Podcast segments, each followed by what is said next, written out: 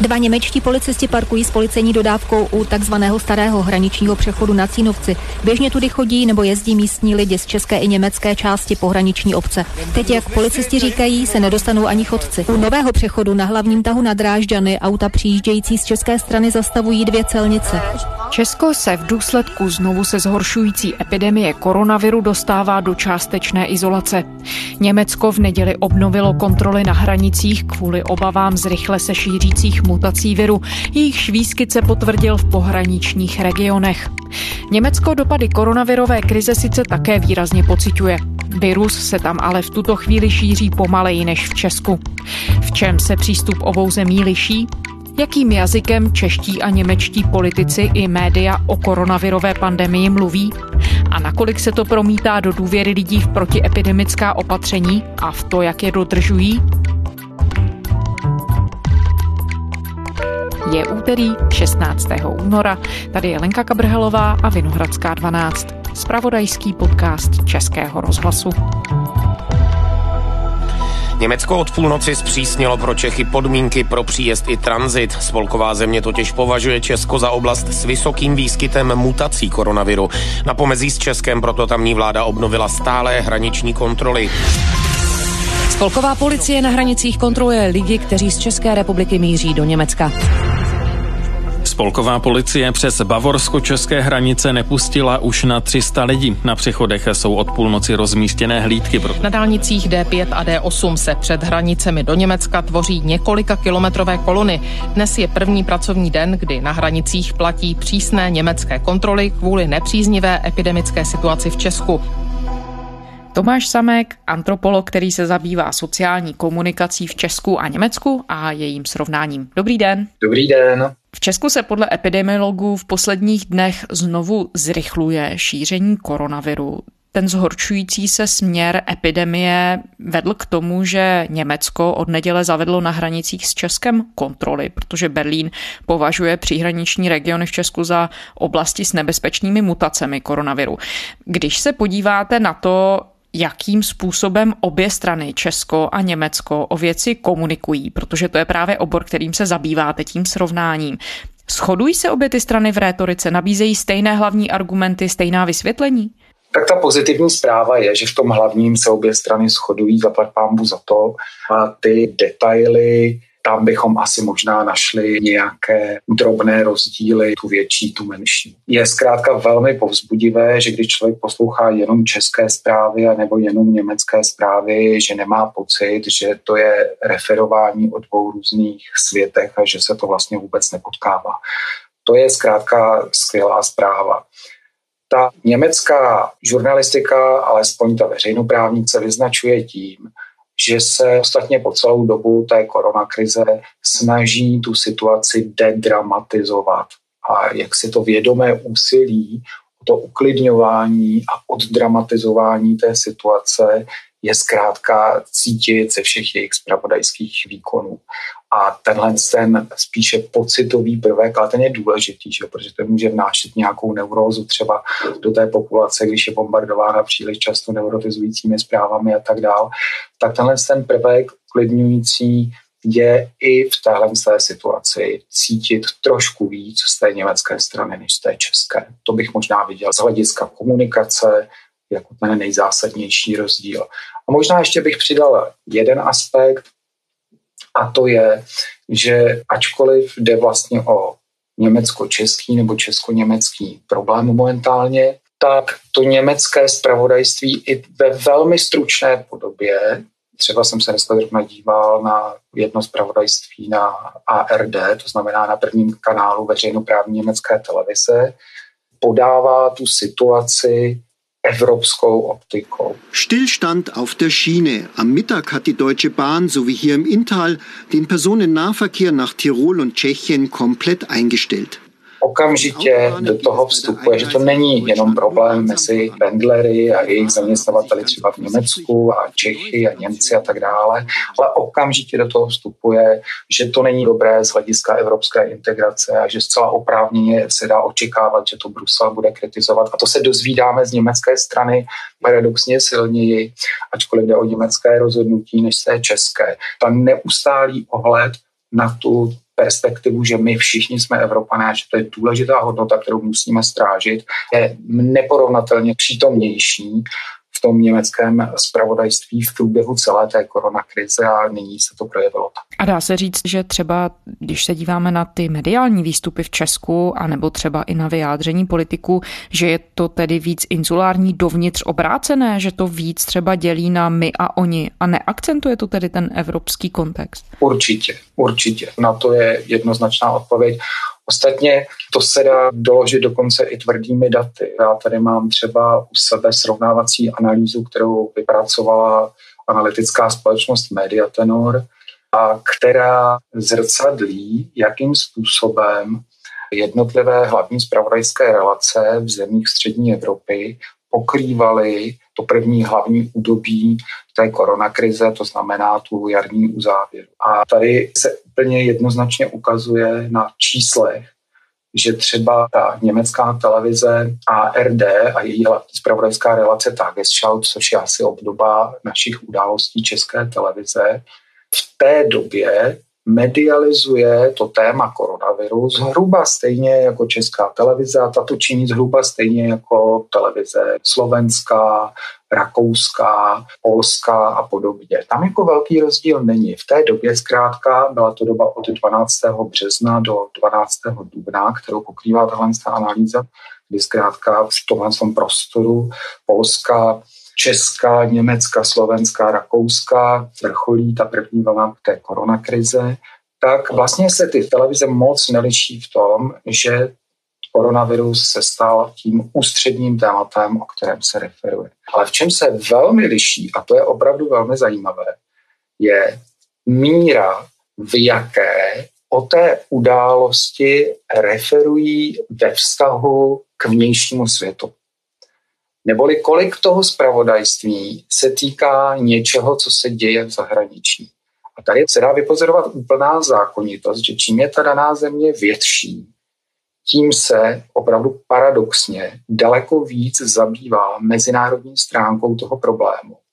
Ačkoliv vlastně ta běžná selská logika by velila, že čím jsem menší, tak tím mám větší zájem zabývat se tím, jak to dělají ti druzí, protože zaujímám zkrátka menší úsek toho vesmíru a ta pandemie z povahy věci je globální jev a určitě nemá smysl se mentálně uzavírat jenom do té své vlastní bubliny. Ale přesně tohle, co se děje, a neděje se to tedy jenom u nás, já jsem radní České televize, tak právě proto možná trošku víc mluvím o těch údajích, které se týkají české televize. Jo.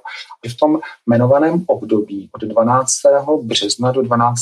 dubna se Tagesschau, já ta čísla budu zaokrouhlovat na celá procenta, bych tady necitoval desetiny, ta spravodajská relace hlavní se zaměřuje na domácí spravodajství ze 40%, kdežto události České televize z 68%. Vláda zvažuje otevření dalších obchodů. Prodejny obuvy a papírnictví budou zřejmě mezi prvními. 25 tisíc pro živnostníky bude stačit podat žádost. Většina podmínek odpadá. Ochrana nájemníků bez peněz podle prvních postojů politických stran čeká sněmovnu. Velká debata teď můžeme v tom srovnání pokračovat dál. Tam je jeden velmi zajímavý údaj a to je, když se ty televize zaměřují na zahraniční, ale na něco zahraničního, co je ve vztahu k domácímu dění. Je to zkrátka ukotveno v tom domácím prostředí, ale pořád je to vlastně referování v zahraničí. Tak tady zase u Tagesschau 31%, u událostí v tom období 19% že na těchto z těch dvou číslech a zejména na jejich součtu vidíme, že ten podíl té pozornosti vůči tomu zahraničí je mnohem, mnohem vyšší než u nás. No a konec konců, když se potom podíváme na ta zbytková čísla, tak zahraniční události pokrývají na Target Show 29% a na událostech 14%. Ale tahle zákonitost neplatí jenom v tom česko-německém srovnání. Ale tady zrovna v té analýze, kterou jsem citoval, je uvedeno pravodajství německé, potom polské. A ten graf přesně kontinuálně, čím je ta země menší, tak tím víc je do sebe zahladěná. To znamená u vědomošči analogického televizního zpravodajství polského máme ta čísla menší, nebudu je citovat. Ještě větší do sebe zahladěnost je u rakouské televize, a ještě větší je u televize Česka, úplně největší je u televize slovenské. Tady to vidíme krásně, přičemž u toho rakouské třeba dodat, že tam je ještě ta do sebe uzavřenost do jisté míry pochopitelná, protože po celém Rakousku máte k dispozici německé kanály, z kterých si ten globálnější kontext můžete obstarat. A i tak v Rakousku je početně menší země, než jsme my. A přesto se více věnuje tomu zahraničnímu ukotvení dané věci. Když se podíváme na samotné ty aktéry, tedy na samotné ty prvotní hybatele komunikace, na politiky a vlády, jakým způsobem se liší komunikace německé a české vlády během pandemie? Mluví o té situaci výrazně jinak? Tak opět záleží na srovnávacím hledisku. Když budeme chtít, tak tam samozřejmě najdeme řadu upozorňování na to, jak je situace vážná a tak dále. Ale to je logické, napadne to každého, že když nějaké dvě země postihne podobná pohroma, že oni budou v těch hlavních rysech referovat podobně. Mnohem zajímavější je soustředit se na ty rozdíly. A ty rozdíly jsou zřetelné, dlouhodobé a jelikož ta koronakrize trvá už dlouho, tak lze je popsat jako více nebo méně trvalý rys těch dvou mediálních krajin. Ty mediální krajiny potom do velké míry zrcadlí tu politickou komunikaci. Čili německá politická scéna se snaží, nebo alespoň vlády, které dnes jsou hlavní díl té odpovědnosti, komunikovat jasně, stručně, přehledně, neplýtvat slovy, nevršit nějaká silová nebo silácká dokonce prohlášení. Německo zůstane v takzvaném tvrdém lockdownu při nejmenším do konce ledna. Plošnou uzavírku škol, většiny obchodů a restaurací schválili všichni zemští premiéři. V rizikovějších oblastech bude nově platit omezení volného pohybu. Spolková kancléřka Angela Merklová vysvětlila, že se pravidla musí zpřísnit i kvůli novým mutacím koronaviru, které se mnohem snadněji šíří. Lidé z nejhůře zasažených okresů se budou smět pohybovat pouze v okruhu 15 km kilometrů od domova. I přes klesající počet případů se navíc s otevřením zbytku jen tak nepočítá. Lidé se musí dál chovat tak, aby koronaviru nedali šanci. Musí dodržovat odstup a zůstávat opatrní. Když to ještě nějakou chvíli vydržíme, bude všechno lepší. Rozhodně se v jejich vyjádřeních nedočkáme nějakého prvoplánového odsuzování zahraničí, nebo vlastním bytí se v prsa, jak my to zvládáme dobře, zatímco a pak následuje nějaký pohodlný soud, dejme tomu na jaře, to bylo o Itálii a tak dále. Problém je Itálie. A v Itálii za jeden den eh, narostl počet nakažených lidí o 566. Je tam o 9 mrtvých navíc. Takže všude Itálie zkrátka tenhle, eh, tenhle problém nezvládla a šíří eh, ten, tuto nákazu v Evropě. To si všechno pamatujeme, co jsme slyšeli z úst třeba premiéra, českého, to je jako v německém kontextu skoro nemyslitelné. Zaplať pámbu, jo, protože zrovna teď my jsme v té situaci, kdyby někdo nad námi mohl velmi ohrnovat nosem a ta oficiální komunikace německé vlády je v tomhle ohledu velmi, velmi korektní. Vyvarovává se prostě toho srovnávání my a oni.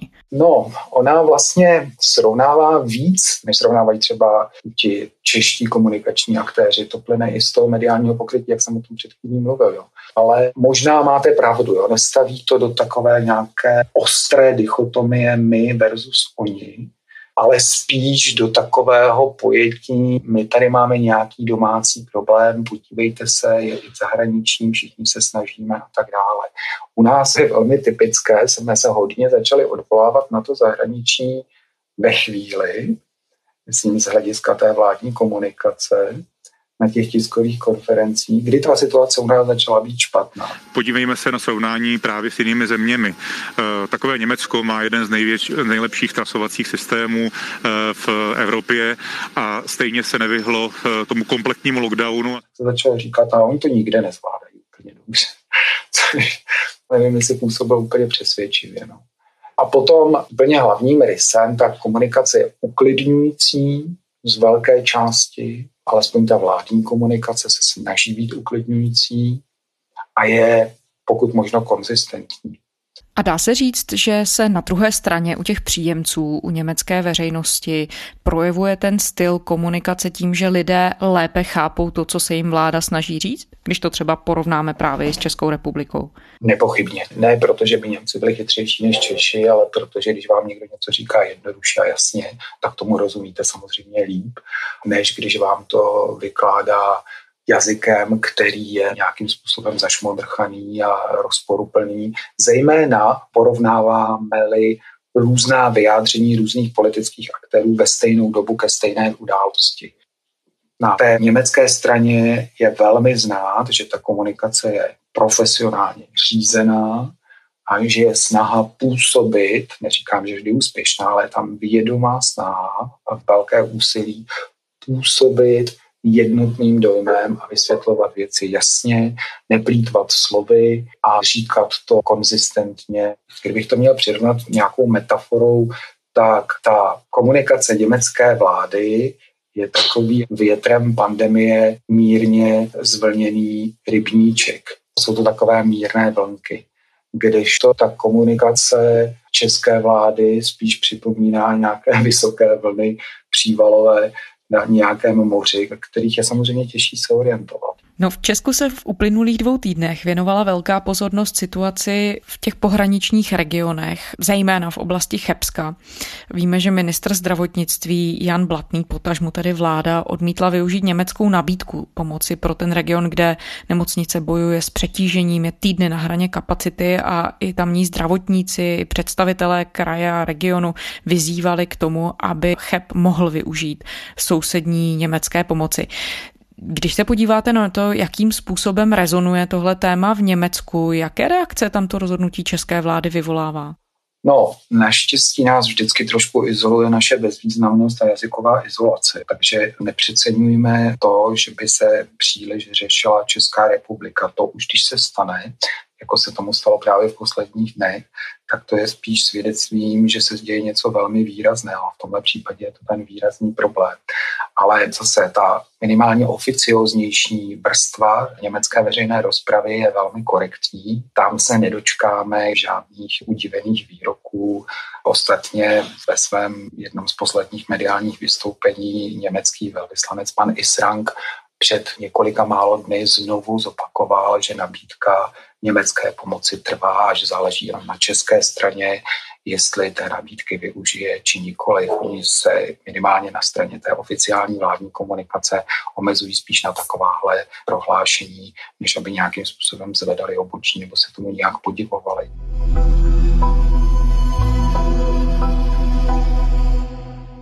My jsme se právě teď dostali do seznamu zemí s vysokým výskytem nebezpečných mutací. Portugalsko se do tohohle z toho seznamu dostalo dříve. Není v tom z německé strany žádná zlá vůle vůči nám. Naopak, na německé straně byla zřetelně cítit, zejména v těch neoficiálních polohách vládní komunikace, snaha oddálit nějaké uzavírání hranic právě s Českou republikou uvědomí toho, jak velká část německé hranice to je.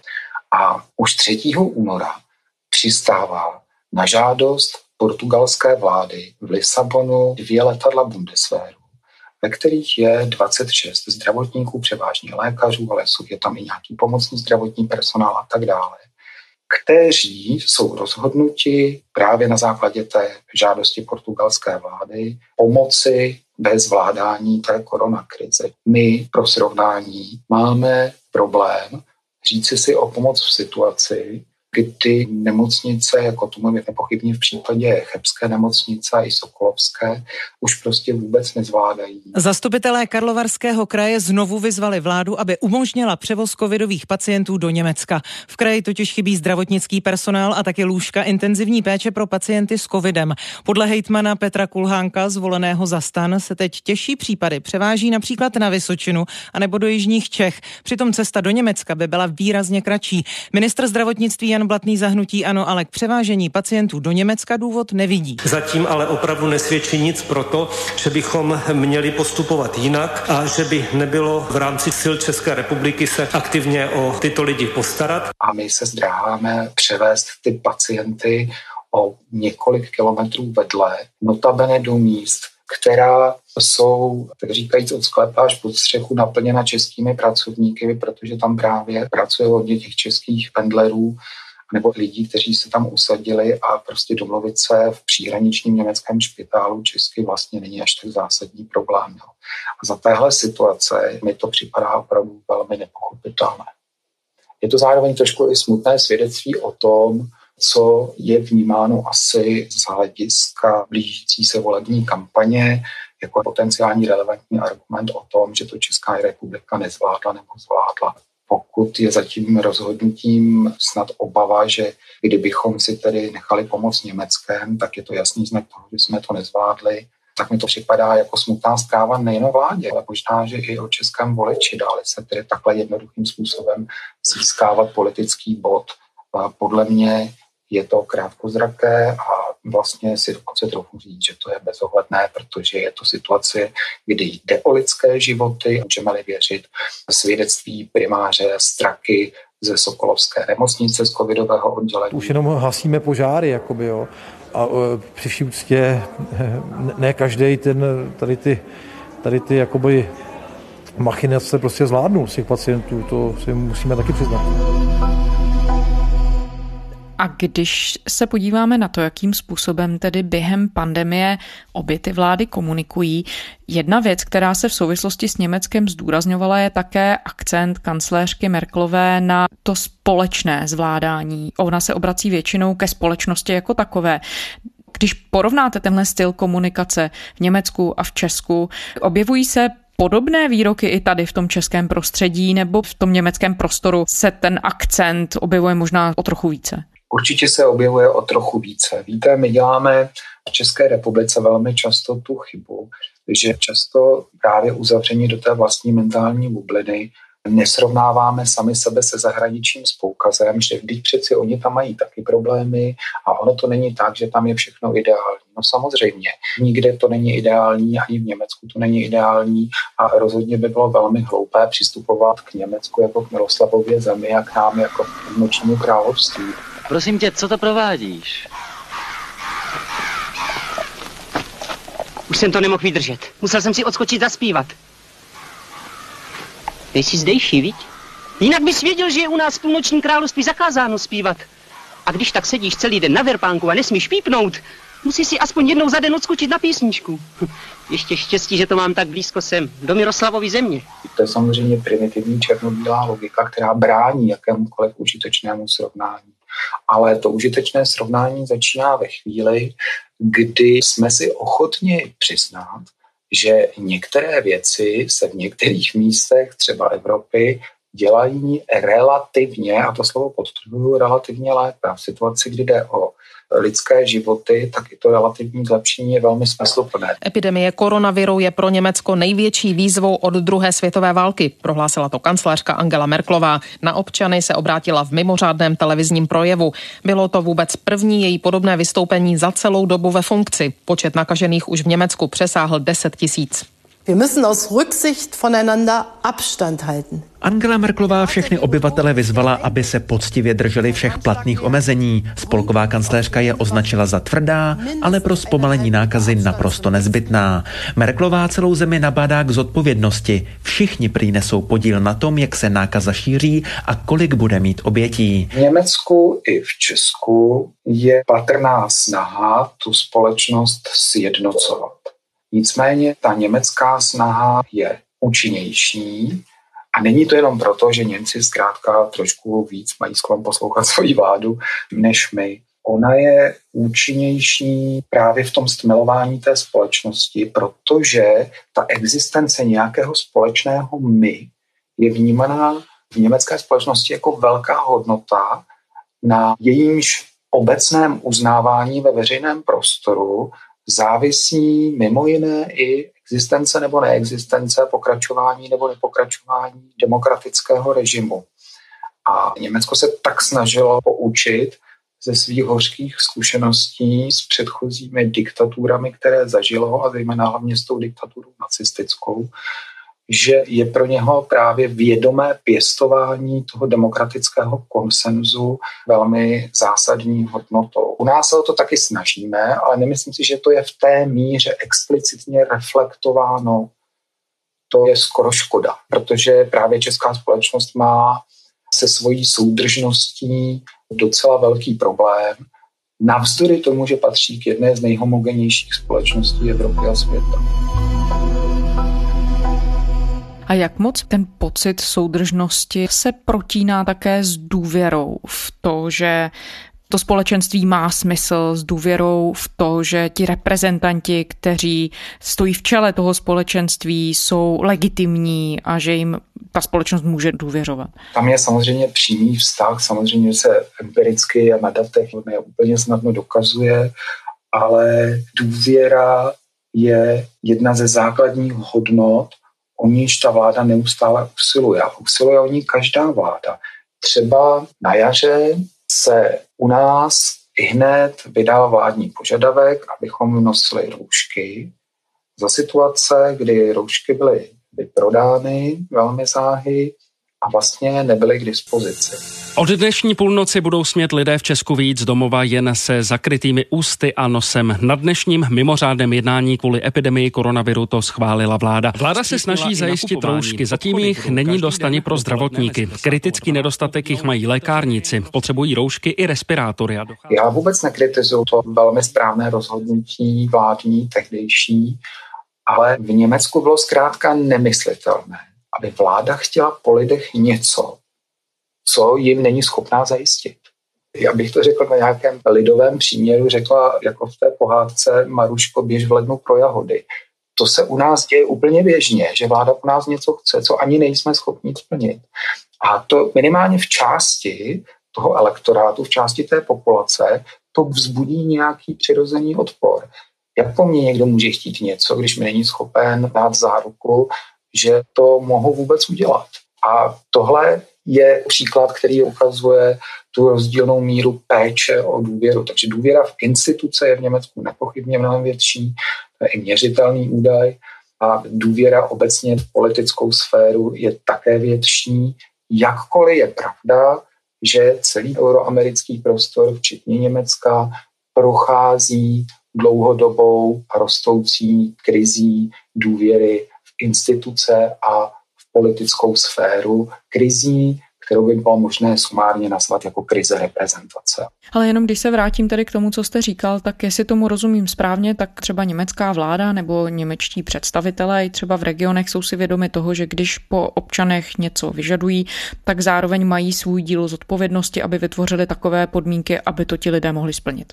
Přesně tak. A k důvěře patří i schopnost, že když řeknu, že za něco odpovídám, no tak potom u toho se trvám a nezačnu po třeba půl roce říkat, jako třeba se to stalo v našem případě z úst premiéra, že když se ta věc přestane dařit, tak najednou za tu či onu oblast odpovídají ti a ti a ti. Desítky tisíc SMS zpráv z PIN kódy pro registraci ale lidem přicházely se spožděním. Podle Babiše to bylo vinou operátorů. Pokud jsou operátory přetížení, jak na Silvestra, no tak se jich musíte zeptat. My nejsme operátoři. Podle výkonného ředitele Asociace provozovatelů mobilních sítí Jiřího Grunda se ale operátoři dozvěděli o tom, že stát při registraci očkování požaduje ověřovací SMS až po spuštění systému.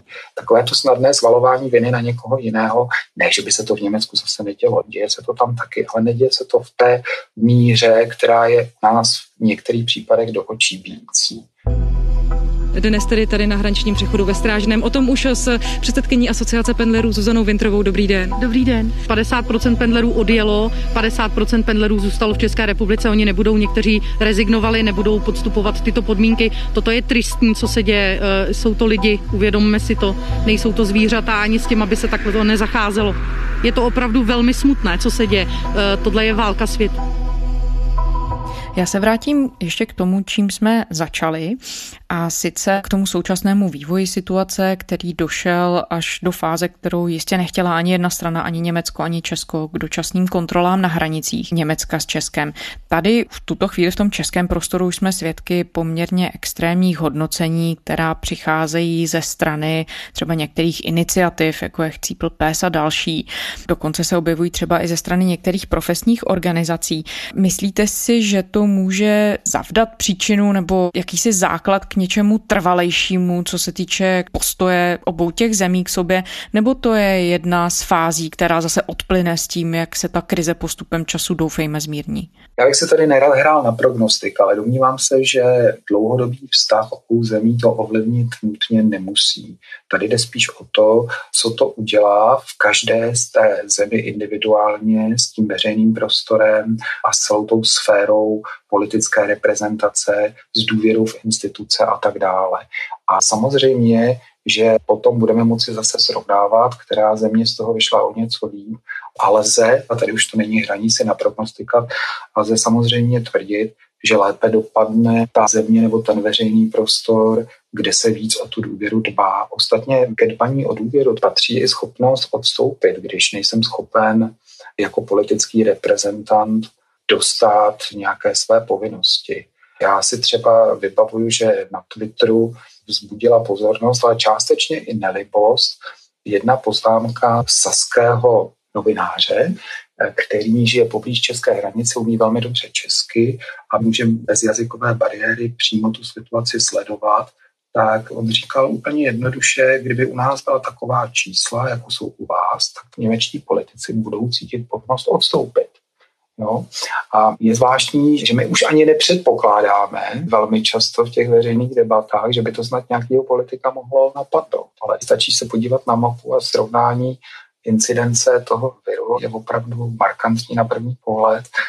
A přesto tady u nás spíš vidíme najednou sklon házet tu odpovědnost tu na jiné politiky, tu na veřejnost, která nedodržuje opatření a tak dále. Já neříkám, že to je černobílý problém. A určitě svůj díl odpovědnosti nese i každý z nás v tom, v jaké míře ta třeba navrhovaná opatření dodržujeme. Ovšem člověk, pokud nevěsí na těch zprávách velmi často, což většina lidí ani nemůže z časových důvodů, tak se dost těžko ve změti těch zpráv o těch opatřeních orientuje. Já vím, že už to bylo řečeno mnohokrát, ale třeba to neustále opakovat, protože to, co je trošku depresivní při sledování toho českého zvládání či nezvládání naší vládou, je ne to, že se dělají chyby a přešlapy, ty se dělají všude. Ale ta chronická neschopnost se z těch chyb učit, ta velmi smutná stránka té věci je, jako kdyby tady nebyla ani ochota se vlastně nějak z toho poučit. K té profesionální komunikaci patří samozřejmě v moderních společnostech všude i marketing. Nepochybně německé vládě také radí marketingoví experti v tom, jakým způsobem profesionálně komunikovat se svým národem. A je to vlastně dobře. U nás se samozřejmě tohle děje taky. Jenomže u nás to působí tak, že jako kdyby u nás to poradcovství se soustředilo jenom na tržní aspekt té komunikace, jak tu vládu co nejlépe prodat. Když to v Německu ještě k tomuhle, já neříkám, že to tam není přítomné, vláda všude vládne proto, aby byla úspěšná, aby se co nejdéle udržela. Jenže v Německu k čistě tržně marketingové rovině komunikace přistupuje ještě neustálá snaha o za prvé vytváření důvěry a za druhé respekt k ústavnosti. V německém prostředí daleko častěji slyšíte třeba přímo z úst Angely Merklové, ale i dalších politiků, ať už vládních nebo opozičních. Častěji slyšíte v té rozpravě, že nejenom chápeme my politici, jak je to pro vás občany těžké dodržovat všechno ta opatření, když ta situace se třeba dlouhodobě špatně vyvíjí a tak dále. Ale zároveň tam slyšíte velmi často, my jsme si vědomi toho, že omezujeme vaše základní lidská práva, která jsou ukotvená v ústavě a že to je velmi bolestný krok, protože práva je třeba respektovat a zkrátka je tam neustále přítomný jazyk péče o ústavnost procedur a minimálně navenek vytvářejí tímečtí politici intenzivní dojem, že každé překračování ústavních mantinelů je pro ně velmi, velmi bolestné a obhajují ho, tak říkajíc, s těžkým srdcem. To je tedy něco, co na české politice moc nevidím a zrovna poslední dny nám ukázali vývoj, kdy ústavní právníci nejsou schopni shodnout na tom, zda kroky, ke kterým tady došlo v posledních dnech, jsou ústavní či nikoli. Tomáš Samek, lingvistický antropolog, který se zabývá sociální komunikací v Česku a v Německu. Děkujeme za rozhovor. Děkuji, nashledanou. A to je z úterní Vinohradské 12 vše. Naše epizody najdete na serveru iRozhlas.cz a také ve všech podcastových aplikacích. Poslechnout si je můžete i v aplikaci Můj rozhlas, kde je všechno rozhlasové audio. Psát nám můžete na adresu vinohradská12 zavináč rozhlas.cz To byla Lenka Kabrhelová. Těším se zítra.